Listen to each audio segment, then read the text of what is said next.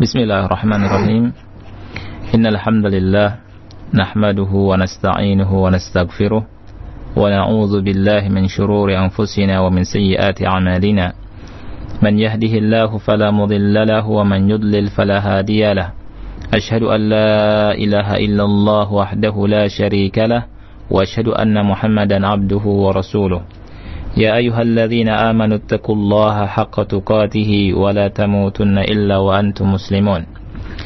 يا أيها الناس اتقوا ربكم الذي خلقكم من نفس واحدة وخلق منها زوجها وبث منهما رجالا كثيرا ونساء. واتقوا الله الذي تساءلون به والأرحام. إن الله كان عليكم ركيبا يا أيها الذين آمنوا اتقوا الله وقولوا قولا سديدا يصلح لكم أعمالكم ويغفر لكم ذنوبكم ومن يطع الله ورسوله فقد فاز فوزا عظيما. أما بعد فإن أصدق الحديث كتاب الله وخير الهدي هدي محمد صلى الله عليه وعلى آله وسلم. وشر الأمور محدثاتها فإن كل محدثة بدعة وكل بدعة ضلالة وكل ضلالة في النار ثم أما بعد Para pendengar Radio Roja yang Allah muliakan, kita akan melanjutkan pembahasan bait yang ke-23 dari kitab Manzumatu Usulil Fiqhi wa Qawaidihi yang ditulis oleh Fadilatul Syekh Al-Allamah Al-Faqih Al-Usuli Syekh Muhammad Ibn Salih Al-Uthaymin rahimahullahu taala. Dan kita masih membahas bait yang ke-23 yang mana beliau berkata wal aslu fil asya'i hillun wamna'i ibadatan illa biizni syari'i. Beliau berkata hukum asal dalam segala sesuatu adalah halal dan laranglah atau cegahlah sebuah peribadatan kecuali apabila ada izin dari syariat.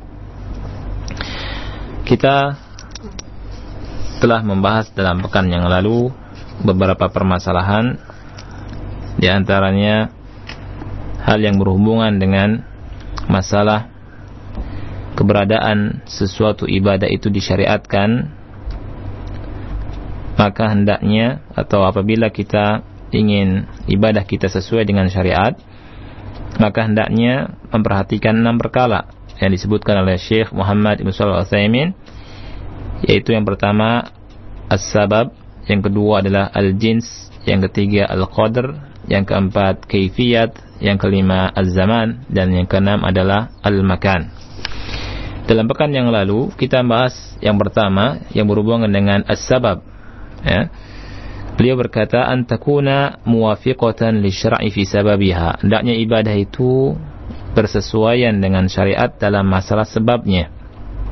Karena apabila tidak sesuai dengan sebab yang diturunkan oleh syariat atau barang siapa yang membuat syariat baru dengan alasan sebab tetapi sebab tersebut tidak dijelaskan oleh syariat Allah tidak menurunkan atau Allah tidak menjadikan itu sebab dalam peribadatan tertentu maka hal tersebut tidak diizinkan oleh Allah Subhanahu wa taala.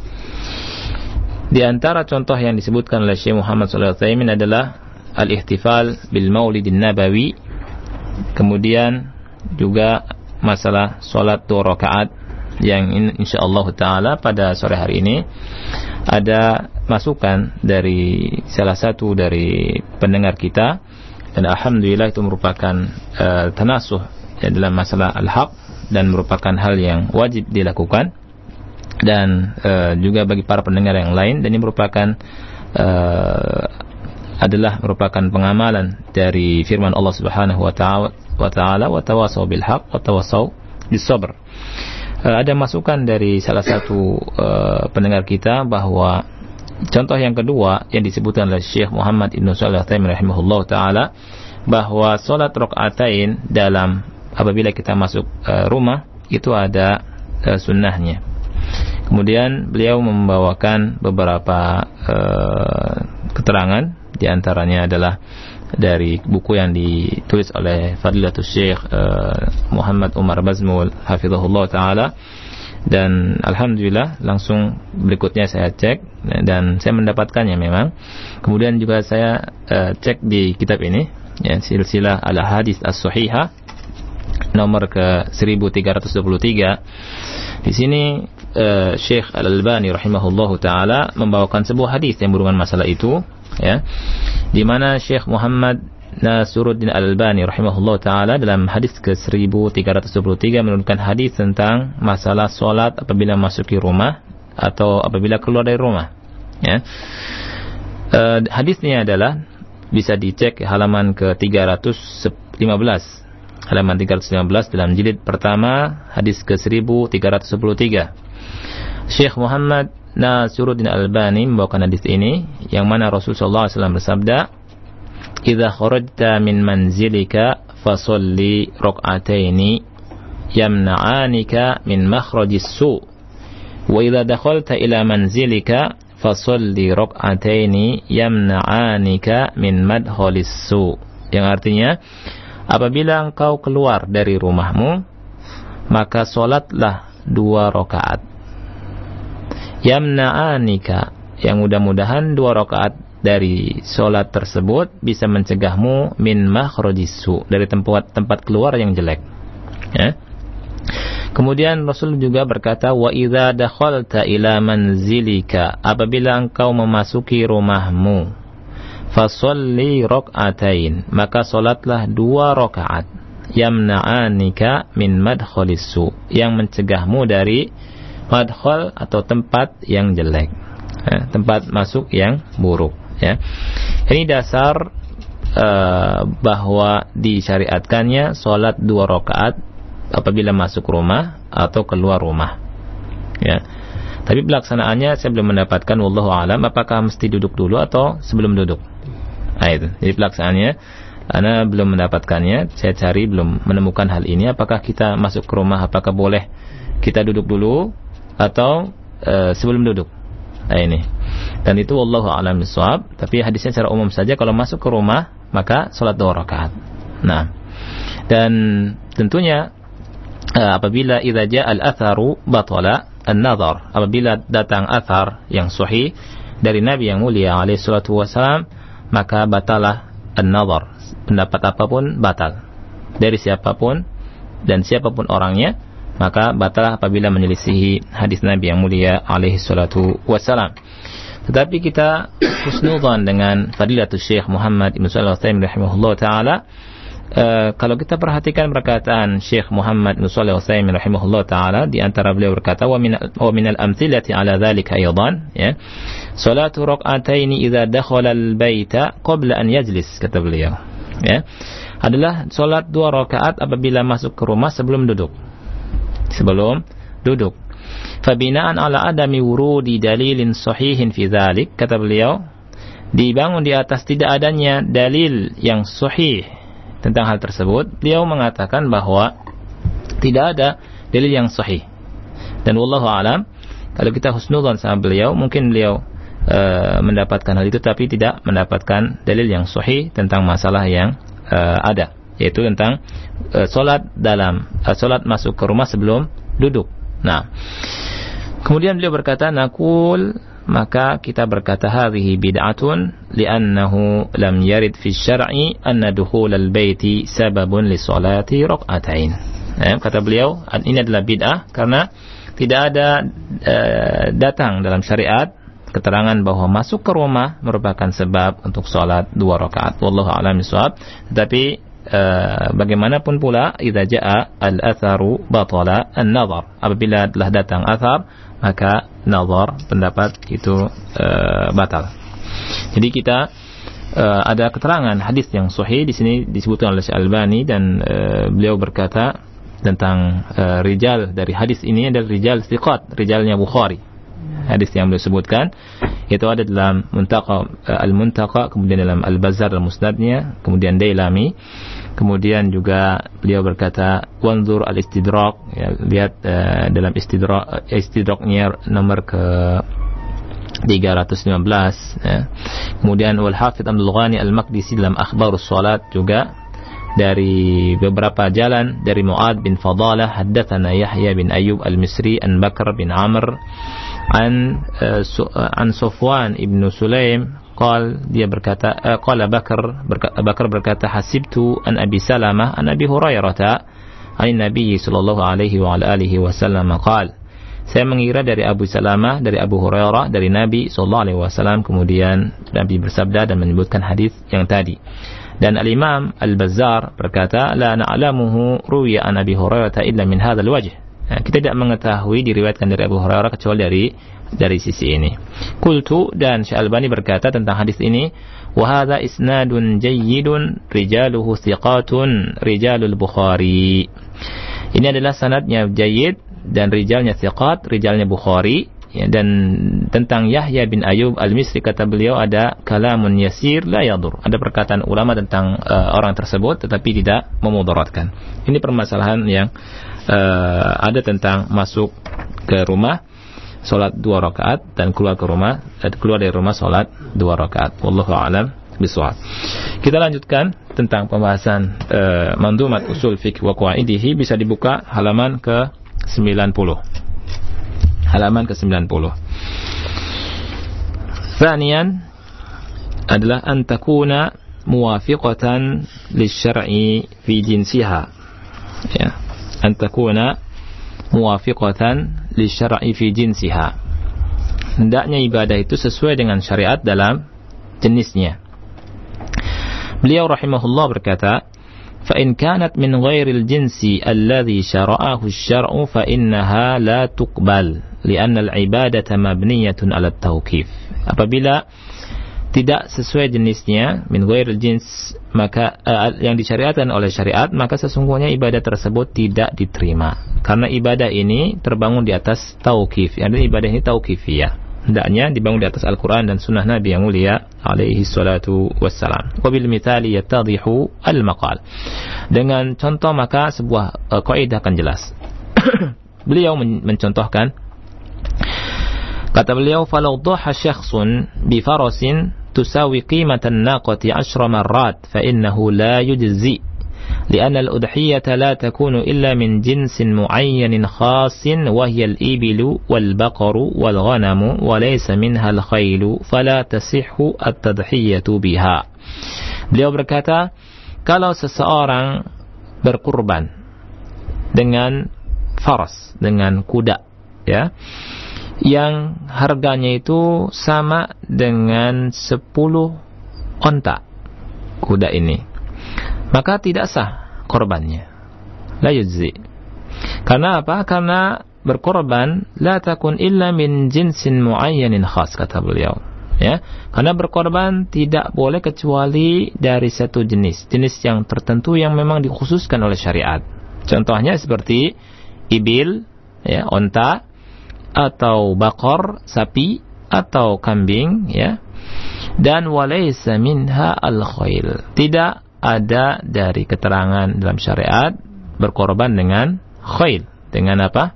Dengan kuda ya. Maka apabila berkorban dengan kuda tidak sah. Walaupun kudanya harganya mahal ya. 10 kali lipat harga onta. Nah.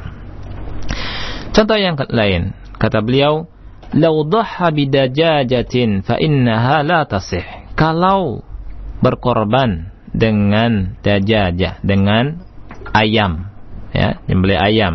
Kalau saya mau korbannya dengan ayam saja, sembelih, ya.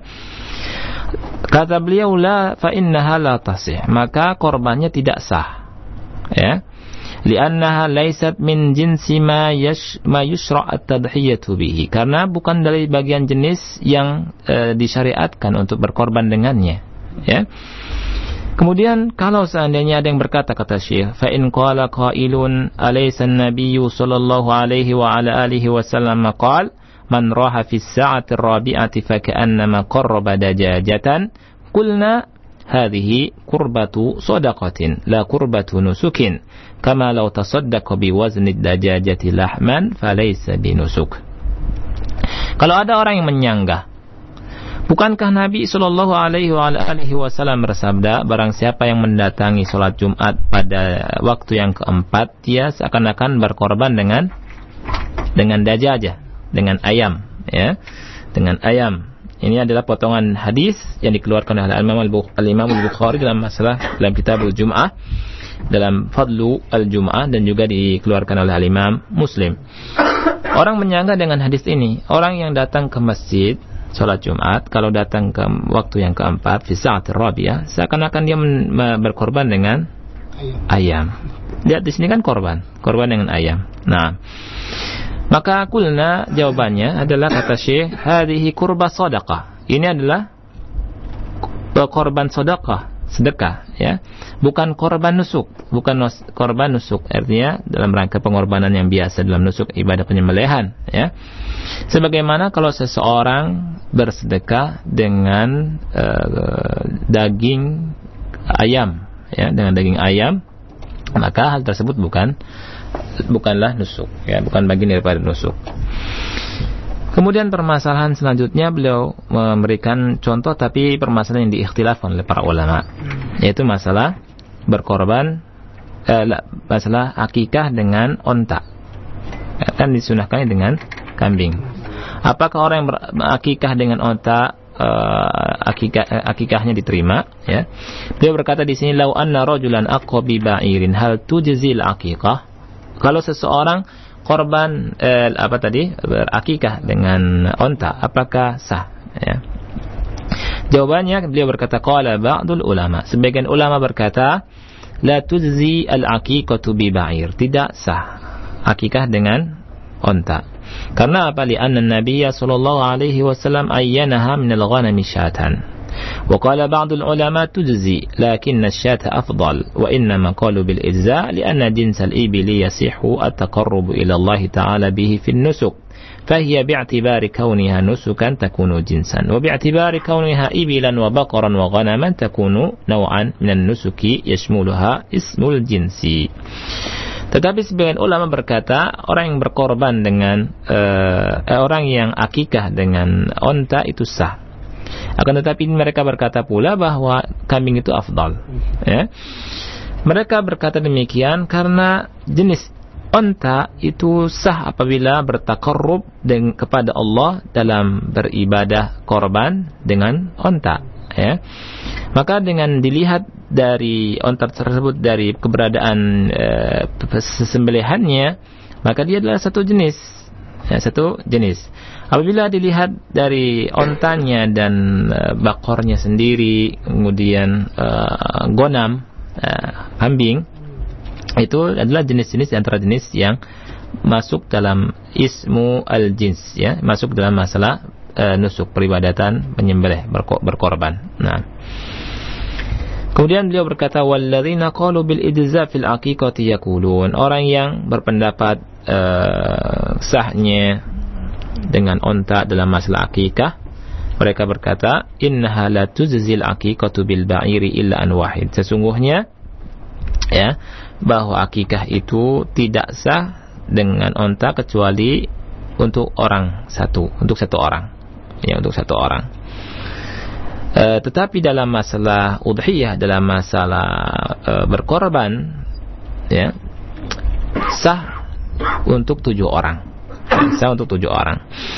Maka fa'idha arada insanun an ya'uqqa bi'ibil fa'anil gulami ba'iran wa anil jariyati ba'irun wahid.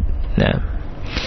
Oleh karena itu apabila seseorang ingin berakikah ya dengan onta maka tetap ya, dari gulam untuk laki-laki itu dua onta, untuk perempuan untuk wanita uh, bayi perempuan satu onta. Tetap begitu mereka berkata ya. Hadza idza qulna bil iza. Ini apabila kita berpendapat sahnya ber, ber, berakikah dengan dengan onta. Tayyib beliau berkata wa ma'adzalika fasyatu afdal wala syak. Tetapi bersama dengan hal itu atau walaupun demikian ya, yang namanya kambing itu lebih afdal dalam masalah akikah bila syak wala syak. Tidak ada keraguan dalam hal ini. Lianna al-insana yataraddadu fi kaunil ba'iri juzzi wa hadha madhhabul hanabilah. Ya karena seseorang itu ragu-ragu tentang keberadaan apakah onta itu sah atau tidak dalam berakikah ya dan ini merupakan mazhabnya al-hanabilah. Ini permasalahan yang kedua. Kesimpulannya adalah e, ibadah itu harus sesuai dengan syariat dalam masalah jenisnya Apabila tidak sesuai maka tidak diterima. Beliau mengambilkan contoh dengan seseorang yang berkorban dengan kuda. Misalkan datang Idul Adha ya. Seseorang datang ke Ah Umar namanya Zaid. Ya Ah Umar ana mau korban dengan kuda. Dan kuda ini mahal. Dan harganya juga 10 kali lipat dengan onta. Uh, saya akan korban dengan ini. Takarub kepada Allah SWT maka dijawab oleh Ah Umar la yasih la tuzzi. Tidak sah karena apa karena sudah ada jenisnya dalam berkorban. Kemudian ada lagi, misalkan si fulan datang, saya mau korban menyembelih karena kita korban ya, korban sembelih dajajah, sembelih uh, apa tadi? Ayam. Ayam. Nah, kan sama-sama korbannya, kan gitu. Nah, kita juga bilang tidak tidak sah karena masih satu jenis dalam masalah korban ini. Kemudian masalah yang ketiga yaitu masalah uh, sesuai dalam kadar, sesuai dalam kadarnya. Saya berkata salisan yang ketiga adalah antakuna muwafiqatan lisyar'i fi qadriha. Hendaknya sesuai dengan syariat dalam kadarnya. Dalam kadar, ya. Dalam jumlahnya maksudnya kadar itu. Baik. Beliau berkata la budda an takuna al-ibadatu muwafiqatan lisyar'i fil qadri, yakni al-kamiyata. Ya, hendaknya ibadah itu sesuai dengan syariat dalam kadarnya yaitu dalam jumlahnya. Dalam jumlahnya Thumma in zada aw naqasa fa in kana la yanfasilu ba'daha an ba'din batalat wa in kana yanfasilu ba'daha an ba'din lam tabtul lakin yunha zaid. Kemudian kalau bertambah atau berkurang, Masalahnya kalau bertambah dan berkurang dari kadar yang dicontohkan oleh syariat atau yang ditetapkan oleh syariat. Beliau berkata kaidahnya kalau ya, kalau ibadah tersebut tidak terpisah afrodnya, tidak terpisah, tidak terpisah eh, satu bagian dengan bagian yang lainnya, maka batal. Ibadahnya batal. Ya. Kalau misalkan terpisah-pisah maka ibadahnya tidak batal tetapi dilarang dari yang tambahannya itu dilarang. Kita hendaknya sesuai dengan apa yang dicontohkan oleh syariat, apa yang telah dibatasi batasannya oleh syariat.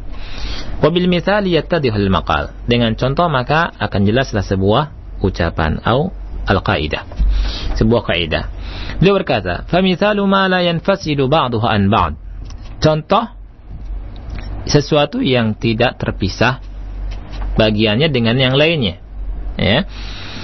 Beliau contohkan lau shalla zuhra khamsan. Kalau seseorang sholat duhur lima rakaat. Nah, ini kan tidak terpisahkan. Jadi satu, dua, tiga, empat, lima. Nggak terpisahkan ini. Sholat duhur lima rakaat. Padahal sunnahnya, ukurannya, dan jumlahnya adalah berapa? Empat rakaat. Bagaimana dengan seseorang yang sholat lima rakaat? Beliau berkata, kulna, kami berkata, la tasihus salat. Salat orang ini tidak sah. Salat orang ini tidak sah. Idza kana muta'ammidan, tetapi apabila disengaja. Ya. Karena apa? Li'annahu khalafa syar'a fil qadri. Karena dia telah menyelisihi syariat dalam jumlah. Tidak boleh dia berkata, saya akan tambah sholat duhur lima rakaat, satu rakaat lagi karena saya suka ibadah. Ah, ya.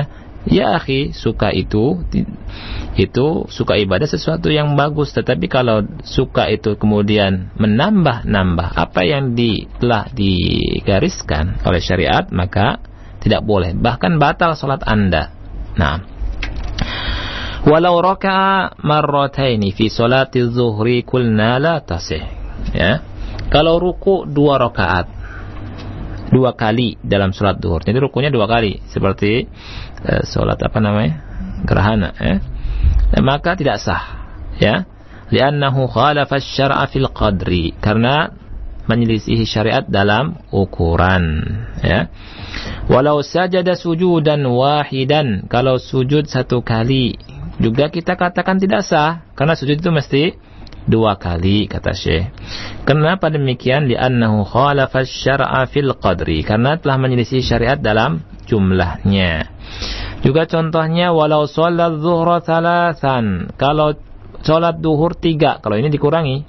Ya, tadi juga jujurnya kurangi. Kulna kita berkata la tasih. Tidak sah. Kenapa? Li'annahu khalafa syar'a fil qadri. Karena menyelisih syariat dalam kadarnya. Kemudian wa mithalu ma yanfasil. Contoh hal yang ber, e, berpisah bagian satu dengan bagian yang lainnya. Dicontohkan oleh Syekh, "Lau annahu sabbaha dubur as-salatil maktubati arba'ina wa hamida arba'ina wa kabbara arba'in, qulna hadha khilafus sunnati la syak." Contohnya adalah apabila seseorang bertasbih setiap selesai kali solat lima waktu, solat wajib, ya, empat puluh kali. Bertahmid 40 kali.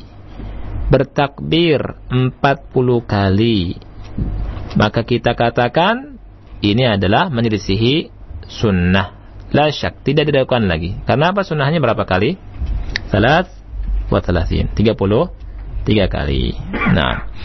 Wa idza qasada ta'abbuda bihadzal adadi fahuwa mubtadi'un. Kalau memang dia betul-betul ya, bermaksud menyengaja beribadah kepada Allah dengan jumlah ini 40 40 40 padahal Nabi 33 33 33 maka kata Syekh huwa mubtadi' orang ini mubtadi' ahlul bid'ah. Orang ini adalah telah berbuat apa? Bid'ah kebid'ahan. Lakin akan tetapi ma wafaqal adad al masyru' akan tetapi yang sesuai dengan jumlah yang disyariatkan yaitu salasan wa salasin fa innahu yusabu alaih. Maka diberi pahala. Wala yabtul bihi tasbih dan tidak membatalkan tasbihnya.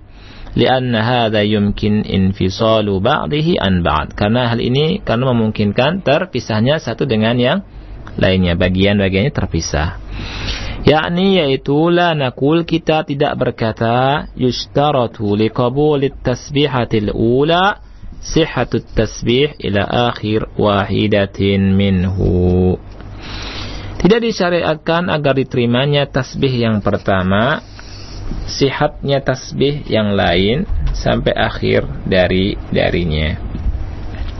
Akan tapi kita berkata dalam masalah solat yushtaratu disyaratkan untuk sahnya sebuah salat antakuna syurutus sihhati fiha min awwaliha ila akhiriha. Kalau dalam masalah salat itu disyariatkan untuk dikatakan sah atau tidaknya salat tersebut hendaknya syarat-syarat sahnya itu harus diperhatikan dari awal sampai akhirnya. Beda dengan masalah tadi zikir tasbih yang 33 kali. Nah, Uh, ada permasalahan yang disebutkan oleh Fadilatul Syekh Muhammad bin Shalih Al-Utsaimin rahimahullah taala. Beliau berkata mas'alatun zada fi at-tasbihat wat-tahlilat wat-takbirat allati ba'da as-salati wa qala ana lam aqsid al-ibadata innama qasadtu ziyadata khair. Sekarang ada permasalahan. Apabila ada seseorang yang menambah jumlah tasbih, jumlah tahlil, jumlah takbir setelah solat mestinya 33 dia tambah dengan beberapa bilangan ya. Lebih dari 30 dari dari 33 ya. Kemudian tetapi orang ini e, ngomongnya begini. Orang ini berkata demikian saya tidak memaksudkan beribadah dengan jumlah ini ya. Artinya e, tidak me, me, me, me, me, meyakini ibadahnya Nabi itu sekian ya. Akan tetapi saya ingin menambah kebaikan menambah pahala. Jadi saya mau tambah nah, gitu, ya. Al jawab saya berkata annahu yusab, dia diberi pahala. Lakin la yusabu sawab dzikril muqayyad. Akan tetapi tidak seperti diberi pahalanya uh, pahala zikir yang muqayyad, ya.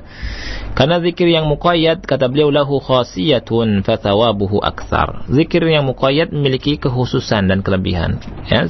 Pahalanya lebih banyak zikir yang muqayyad. Kita mesti mengetahui zikir ada dua, zikir mutlak, zikir muqayyad. Ya, zikir yang mutlak kapan pun dan di mana pun kita boleh melakukan zikir dan tidak terikat dengan waktu, jumlah bilangan tertentu dan kaifiat tertentu. Ya, ada pun zikir muqayyad yang, yang artinya terikat dengan kapannya, ya, waktunya, kemudian jumlahnya, dengan kaifiatnya, maka hendaknya kita sesuai dengan syariat. Contoh zikir yang mutlak kita baca Quran sebanyak-banyaknya. Ya, zikir mutlak Zikir muqayyad se seperti misalkan waktu baca Quran ada azan. Nah, azan kita zikirnya mengikuti suara bacaan muadzin. Nah, di sini dituntut apabila berbenturan antara kita baca Quran dengan zikir muqayyad yang hendaknya kita mengikuti bacaan muadzin, maka kita berhenti dari baca Quran, kemudian kita ikuti apa? Ikuti uh, muadzin.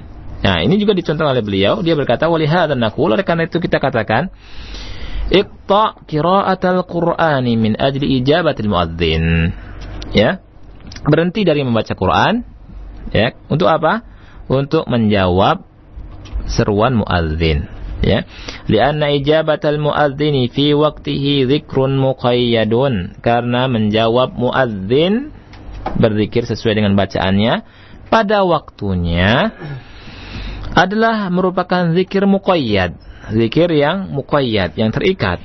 Fayakunu afdala min qiraatil Qur'anil mutlaqah. Maka itu lebih afdal daripada membaca Quran secara mutlak. Walaupun hukum secara mutlak membaca Al-Quran itu afdalul zikir. Sebaik-baiknya zikir. Sebagaimana dikatakan oleh Al-Imam Ibnu Qayyim Al-Jauziyah rahimahullahu taala bahwa Al-Qur'an afdalu dzikr mutlaqan. Tetapi kalau berhubungan berbenturan dengan tadi yang mukoyat-mukoyat tadi yang terikat dengan waktu-waktu tertentu, jumlah bilangan tertentu dan seterusnya, maka kita mesti melakukan apa yang e, dicontohkan kita ke, ke mukoyat dulu baru ke mutlak. masalah yang keempat, masalah yang keempat. Nah, yaitu an takuna muwafiqatan lisyar'i fi kaifiyatiha. Hendaknya ibadah itu sesuai dengan syariat dalam kaifiyatnya, dalam tata caranya. Ya. Beliau berkata, la budda an takuna al-ibadatu mutabiqatan li syar'i fi kaifiyatiha, lianna al-kaifiyata fil haqiqati tadkhulu fi sulbil ibadati. فإن خالف في الكيفية لم تصح لم تصح العبادة ولو أتى بأجزائها فلو سجد ثم ركع لم تصح صلاته. ولو بدأ بغسل الرجل الرجلين قبل الوجه في الوضوء لم يصح غسل الرجلين ولو أنه طاف حول الكعبة جائلا الكعبة عن يمينه لم يصح طوافه. ولو ركع مرتين في ركعة واحدة خالف الشرع في kaifiyati باعتبار salati ka وخالف الشرع في القدر باعتبار الركوع. Beliau rahimahullahu taala berkata ya hendaknya ibadah itu sesuai dengan syariat dalam kaifiatnya dalam tata caranya ya karena kaifiat tata cara ya, dalam secara hakikatnya masuk dalam sulbil ibadah, inti permasalahan ibadah. Jadi kaifiat itu masuk dalam inti permasalahan ibadah. Apabila menyelisihi kaifiat ibadah tertentu, ibadahnya tidak sah walaupun dia mendatangkan jenis jus-jusnya, bagian-bagian ibadahnya, ya. Contohnya kata beliau, kalau sujud ya, dalam sholat, kemudian ruku, Nah, tidak sah sholatnya. Karena kaifiatnya apa? Ruku dulu, kemudian sujud. Ini ada orang, ada orang, dia setelah baca Al-Fatihah, kemudian baca apa namanya? Surat, ya, kemudian Allahu Akbar, langsung ruku. Habis ruku, sujud. Nah, ini kata saya nggak sah. La yasih, la tasih salatu. Nah. Contoh yang lain dalam masalah uh, berwudu. Walau bada bi ghuslir rijlaini bi ghuslir rijlaini qabla al-wajhi fil wudu lam yasih ghuslur rijlaini. Kalau mulai nyuci dua kaki sebelum nyuci wajah dalam wudu tidak sah wudunya, tidak sah uh, cuci dua kakinya. Ya. Ini contohnya. Kalau seandainya, contoh yang lain, contoh yang ketiga. Kalau seandainya Tuaf sekarang, seseorang tuaf. Nah, kalau tuaf gimana tuh? Menjadikan Ka'bah itu sebelah kiri kita, sahih? Sebelah kiri kita kita mutar sampai tujuh kali. Ada orang yang sholatnya, ah, saya menyelisihi ah kan gitu. Saya jadikan Ka'bah ini sebelah kanan saya, muternya sebelah kanan. Ya, muternya sebelah kanan. Lihat, walau annahu tawafa haula al-Ka'bati ja'ilan al-Ka'bata an yaminihi lam yasih tawafuhu kata beliau. Kalau seandainya tawaf sekitar Ka'bah kemudian tawafnya sebelah kanan jadi menjadikan Ka'bahnya sebelah kanan tawafnya nggak sah. Walaupun tawafnya seribu kali nggak sah, nggak diterima. Ya, karena apa? Man, man amila amalan laisa ali amruna fahuwa raddun. Barang siapa yang beramal dengan sebuah amalan yang tidak ada contoh dari kami maka tertolak amalan itu ya.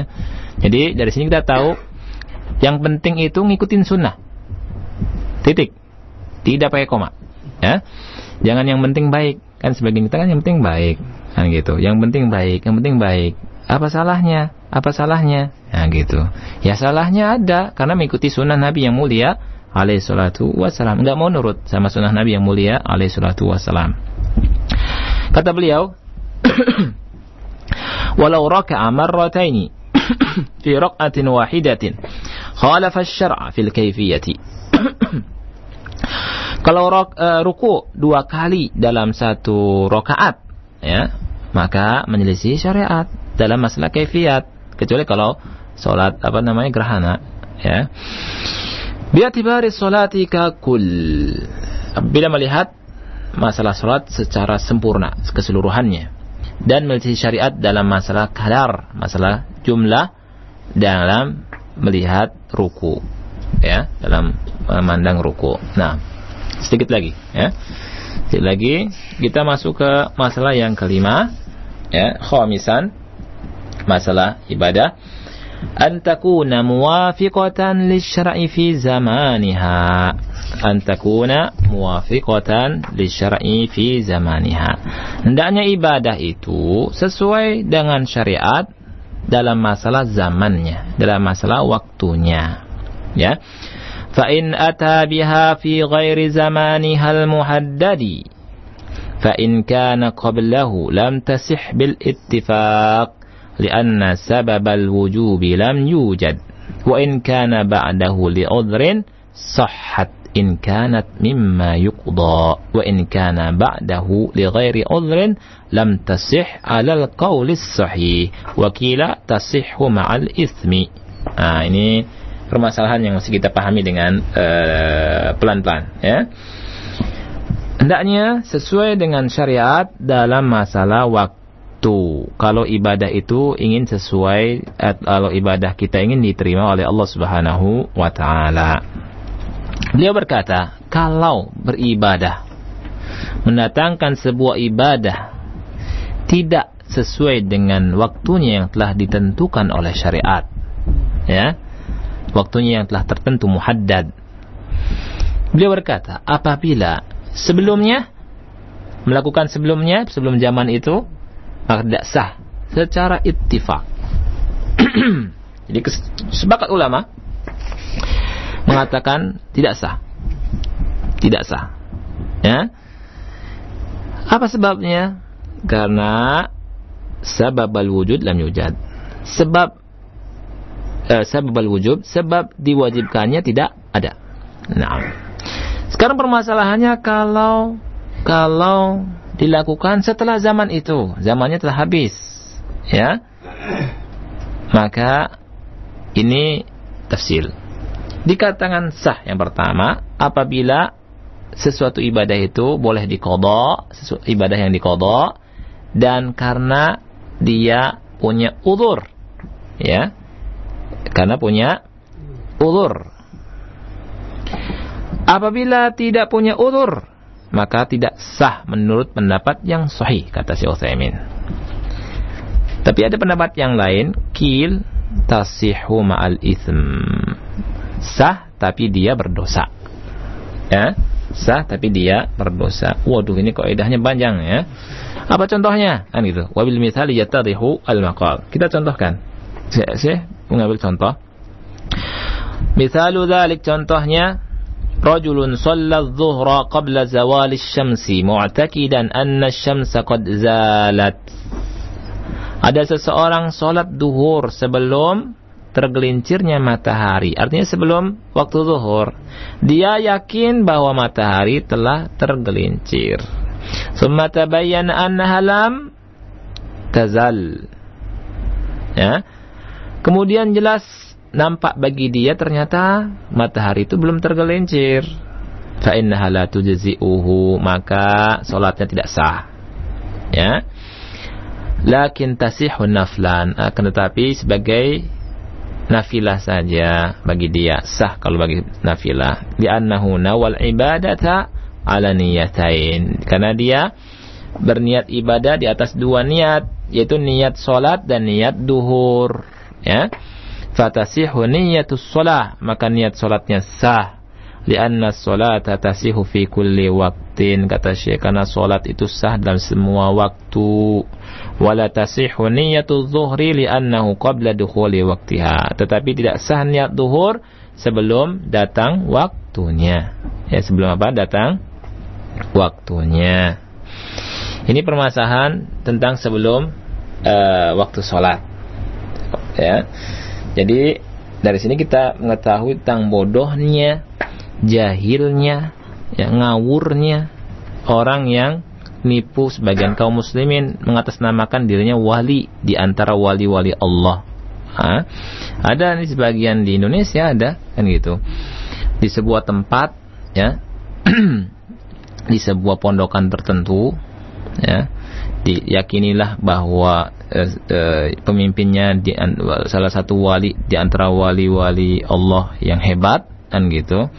Kemudian dia sholat pas waktu datang sholat duhur ya uh, si pemimpinnya ini bilang ke jamaahnya yang nunggu di masjid wahai jamaah ya saya tidak akan bersama kalian sholatnya kan gitu ya. kemudian tidak dilihat tuh sholat duhur berjamaah walinya ini ya akhirnya pertama ditunggu sama murid-muridnya ditunggu sama santri-santrinya untuk sholat duhur. Ini nggak muncul-muncul. Ya, akhirnya sholat duluan santrinya ini. Selesai sholat datang ke ke, gurunya ini. Ya Syekh, ya Fulan, yang gitu. Kami sudah sholat, kami sudah sholat. Uh, kamu, anda sholat di mana? Dia jawab tadi saya sholat duhurnya nggak di sini. Saya terbang. Sholatnya di mana? Di Mekah, depan Ka'bah sholatnya. Ya ini para pendengar yang Allah muliakan, wali yang ngaco, ya, wali yang ngawur. Karena apa? Karena kalau uh, kita belajar, uh, kalau kita tahu di sini, jadi sholat terawih nih malam ya, di Mekah jam berapa? Uh, di sini di, di kita jam jam satuan ya. Di kita jam satuan. Di sana masih baru jam berapa tuh jam satu? Jam satu jam delapan dan jam sembilanan ya, jam sembilanan. Jadi kalau misalkan di kita jam 12 sholat duhur, di sana masih pagi. Berarti si fulan ini uh, sedang sholat duha di sana. Kalaupun misalkan bisa terbang, ya. tapi ini super ngawur. Ya. Oleh karena itu, yang demikian itu jangan dipercaya. Tetapi masih subhanallah ya, masih orang-orang jahil di antara kita masih percaya yang model-model seperti ini. Padahal penipuan, ya. Tidak masuk dari mana pun dari sisi akal dan dari sisi syariat tidak tidak masuk. Nah, jadi mestinya murid-muridnya kalau ngerti, ya guruku, anda tidak sah sholatnya karena di sana sholatnya jam jam 8 kan gitu. Kan belum waktu, waktu belum masuk waktu, ya kan? Jadi uh, salah satu syarat sahnya diterima sholat adalah duhul al-waqt, masuk waktu. Kalau sholat duhur di uh, jam 11 walaupun khusyuk, walaupun betul-betul nggak diterima sholatnya, nggak sah. Kenapa? Belum masuk waktu. Mesti kata Allah, akimis sholata liduluki syamsi ila ghasakil lail. Tegakkanlah sholat tatkala tergelincirnya matahari ini maksud sholat duhur.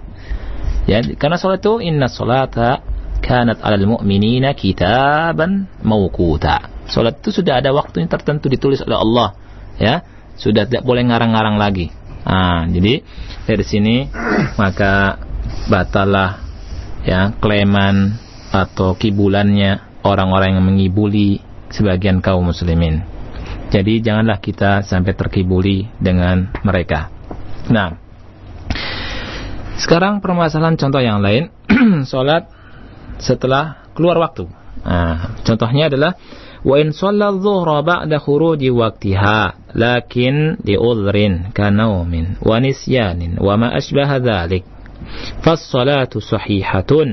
لقول النبي صلى الله عليه وعلى آله وسلم من نام عن صلاة أو نسيها فليصليها إذا ذكرها. يعني walau ba'dal waktu. Kata beliau, kalau sholat duhur setelah keluar waktu, akan tetapi ada uzur, seperti uzurnya tertidur, atau lupa, atau yang semisalnya, maka sholatnya ini sah. Ya, apa dasarnya? Dasarnya adalah sabda Nabi yang mulia alaihi salatu wassalam. Nabi bersabda, "Man nama an salatin, barang siapa yang tertidur tidak solat, ya dari solat jadi tidur tidak solat au nasiyaha atau lupa ya fal yusalliha maka hendaknya dia solat kalau mengingat waktu mengingatnya ya yakni walau ba'dal waqt yakni walaupun setelah keluar waktu. Hadis ini dikeluarkan oleh Al-Imam Al-Bukhari dalam kitab Mawaqitis Shalah. Nah, juga oleh Al-Imam Muslim dalam kitabul Masajid dan Mawadi' Salat dari hadis Anas radhiyallahu anhu. Kemudian permasalahan yang lain. Kata beliau, وإن كان لغير عذر كما لو تعمد أن يصليها بعد الوقت بحيث يكون عنده حصة درس أو عمل لا ينقضي إلا بعد الوقت وصمم أنه لا يصلي إلا بعد الوقت فإن صلاته لا تصح. ولو صلى ألف مرة كتب اليوم Wal qawlu tsani annaha tasihhu ma'al ithm, walakin as-sahih annaha la tasih wa la tuqbalu minhu wa annahu yu'tabar mukhillan bi ruknin min arkanil Islam, kata beliau. Ya. Apabila sholat apabila mengakhirkan waktunya tanpa udur, ya tanpa udur seperti sengaja sholat setelah waktu keluar di mana karena apa sebabnya? Karena dia punya pelajaran. Hisutu dars, ada pelajaran yang dia mesti belajar. Atau karena dia punya pekerjaan tertentu yang ingin dia selesaikan. Tidak selesai kerjaannya setelah kecuali setelah waktu sholat keluar. Kemudian dia terus menerus dia tidak sholat kecuali setelah waktu keluar maka sholatnya tidak tidak sah kata Syekh. Walaupun sholat seribu kali kata Syekh, ya, tidak sah. Tetapi ada pendapat yang kedua Ya, sebagian ulama berkata sah solatnya, tetapi dia berdosa. Tetapi yang benar adalah solatnya tidak sah, tidak diterima darinya, dan dia karena telah merusak salah satu rukun dari rukun is Islam. Wa mithlu wa mithlu dhalik لو تركها تكاسلا فإنها لا تقبل منه لو صلاها بعد الوقت لأن التكاسل هو الأمن بلا فرق وهذه مسألة مشكلة مسألة مشكلة على كثير من الناس يحسبون أن التكاسل غير العامد ولو قلنا إنها مقبولة تجرأ في اليوم الثاني على تركها لكن إذا قلنا لا تقبل ويردها الله ففي اليوم الثاني يخاف ويصلي contohnya contoh yang seperti ini kata beliau orang yang sholat karena malas Habis ini kita selesai ya. Kemudian tanya jawab sedikit. Sholat karena malas, maka tidak diterima. Walaupun dia sholat setelah, eh maaf ya, saya ulangi. Kalau meninggalkan sholat karena malas, lau tarokaha takasulan. Hmm, ini lafaz saya keduluan daripada pikiran. Ya. Jadi e, kalau meninggalkan sholat karena malas, ya, maka tidak diterima Eh, tidak diterima apanya? Salatnya, walaupun dia salat setelah waktu. Nah, karena takasul, karena malas itu adalah sengaja sebenarnya tanpa perbedaan, meninggalkan dengan sengaja. Ya, ini adalah permasalahan yang uh, jadi sesuatu yang muskilah, ya, yang terjadi pada banyak manusia. Kata beliau, mereka menyangka bahwa malas itu beda dengan sengaja bermalas-malasan beda dengan sengaja ya.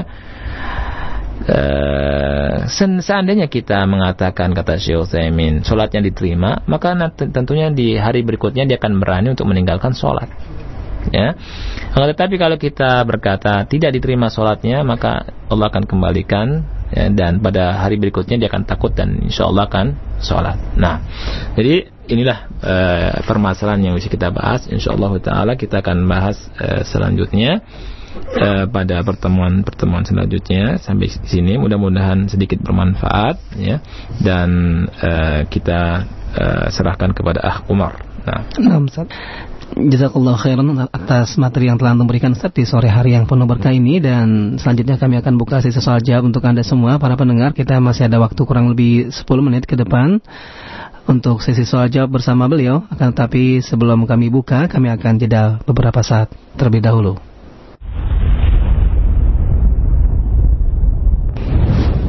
Radio Roja 756 kHz للذاكرين والذاكرات إذاعة القرآن الكريم راديو دعوة أهل السنة والجماعة والجماعة Assalamualaikum warahmatullahi wabarakatuh Alhamdulillah para pendengar semua telah kita simak bersama pembahasan yang disampaikan oleh beliau dalam nazam yang ke 23 yang telah beliau bahas dan telah disampaikan pula beberapa permisalan percontohan yang disampaikan oleh uh, Syekh Muhammad bin Shalih Al-Utsaimin taala dalam nazam ini. Dan selanjutnya kami akan buka sesi soal jawab untuk yang pertama Ustaz. Assalamualaikum warahmatullahi wabarakatuh. Waalaikumsalam warahmatullahi wabarakatuh. Ustadz, bagaimanakah hukum zakat fitrah dengan uang dan apabila jika sudah terlanjur dibayarkan dengan uang, apakah harus diulangi kembali zakat fitrahnya? Silakan Ustaz. Nah, Alhamdulillah wassalatu wassalamu ala Rasulillah wa ala alihi wa ashabihi wa man wala wa ba'd.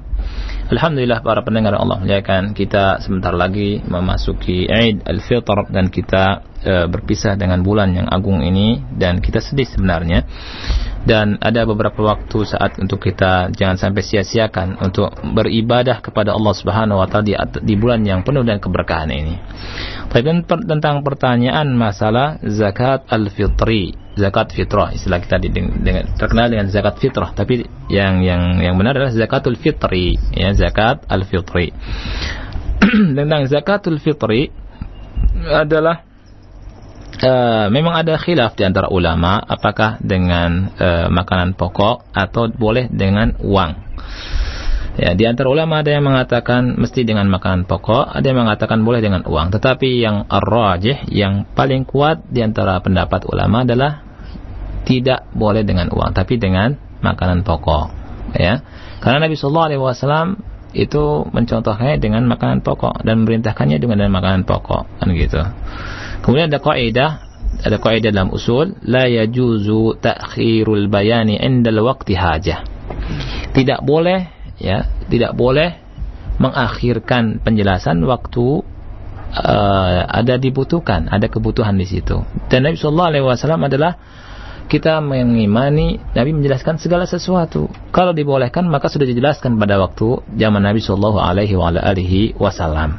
Dan pada zaman itu juga orang butuh yang namanya uh, fulus, butuh namanya duit dan seterusnya orang-orang miskin dan di situ sudah ada ya ada jual beli ya? ada uang tetapi mm-hmm. dia ada keterangan bayar zakat al-fitri dengan uang wallahu alam biswab nah, nah. Terima kasih atas jawaban yang antum berikan Ustaz dan selanjutnya kami angkat dari pendengar kita yang pertama. Halo. Halo, Assalamualaikum. Waalaikumsalam warahmatullahi wabarakatuh. Dengan siapa Pak dan di mana? Gojali di Kampung Nangga. Iya, silakan. Ah, Gojali. Iya, Anda mau nanya Pak Ustaz.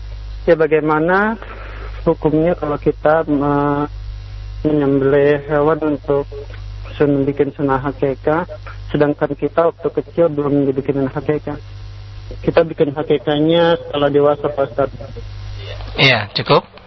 Iya, cukup itu ya. aja. Ya, terima kasih Pak Ustaz. Sama-sama. Waalaikumsalam warahmatullahi wabarakatuh. Silakan Ustaz. Nah.